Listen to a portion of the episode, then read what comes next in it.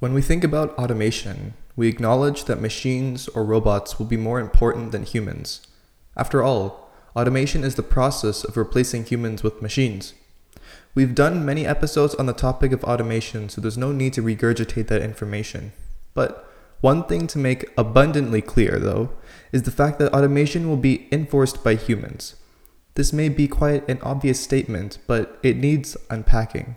The story behind automation is a dirty one. Already, millions of workers around the world are severely underpaid and overworked.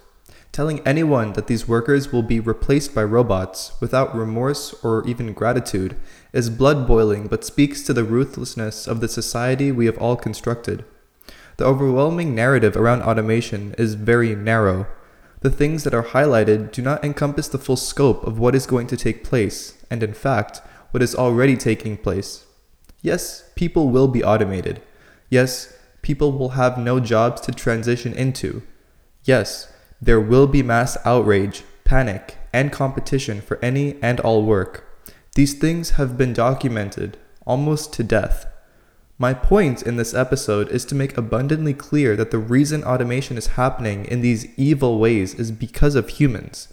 Human greed and human nature, with no remorse, empathy, or even worse, no care for what people will go through.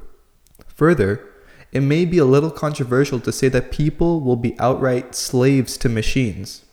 Imagine having a robot manager or robot security to make sure you don't act out of order. Guess who owns those robots? Humans. In this case, machine oppression is the correct statement. People will still be slaves to people. The machines will just be the intermediary. Those that own the machines own the people. Those that take advantages of machines to oppress people will be looked at as icons, magnates, historical figures. Why?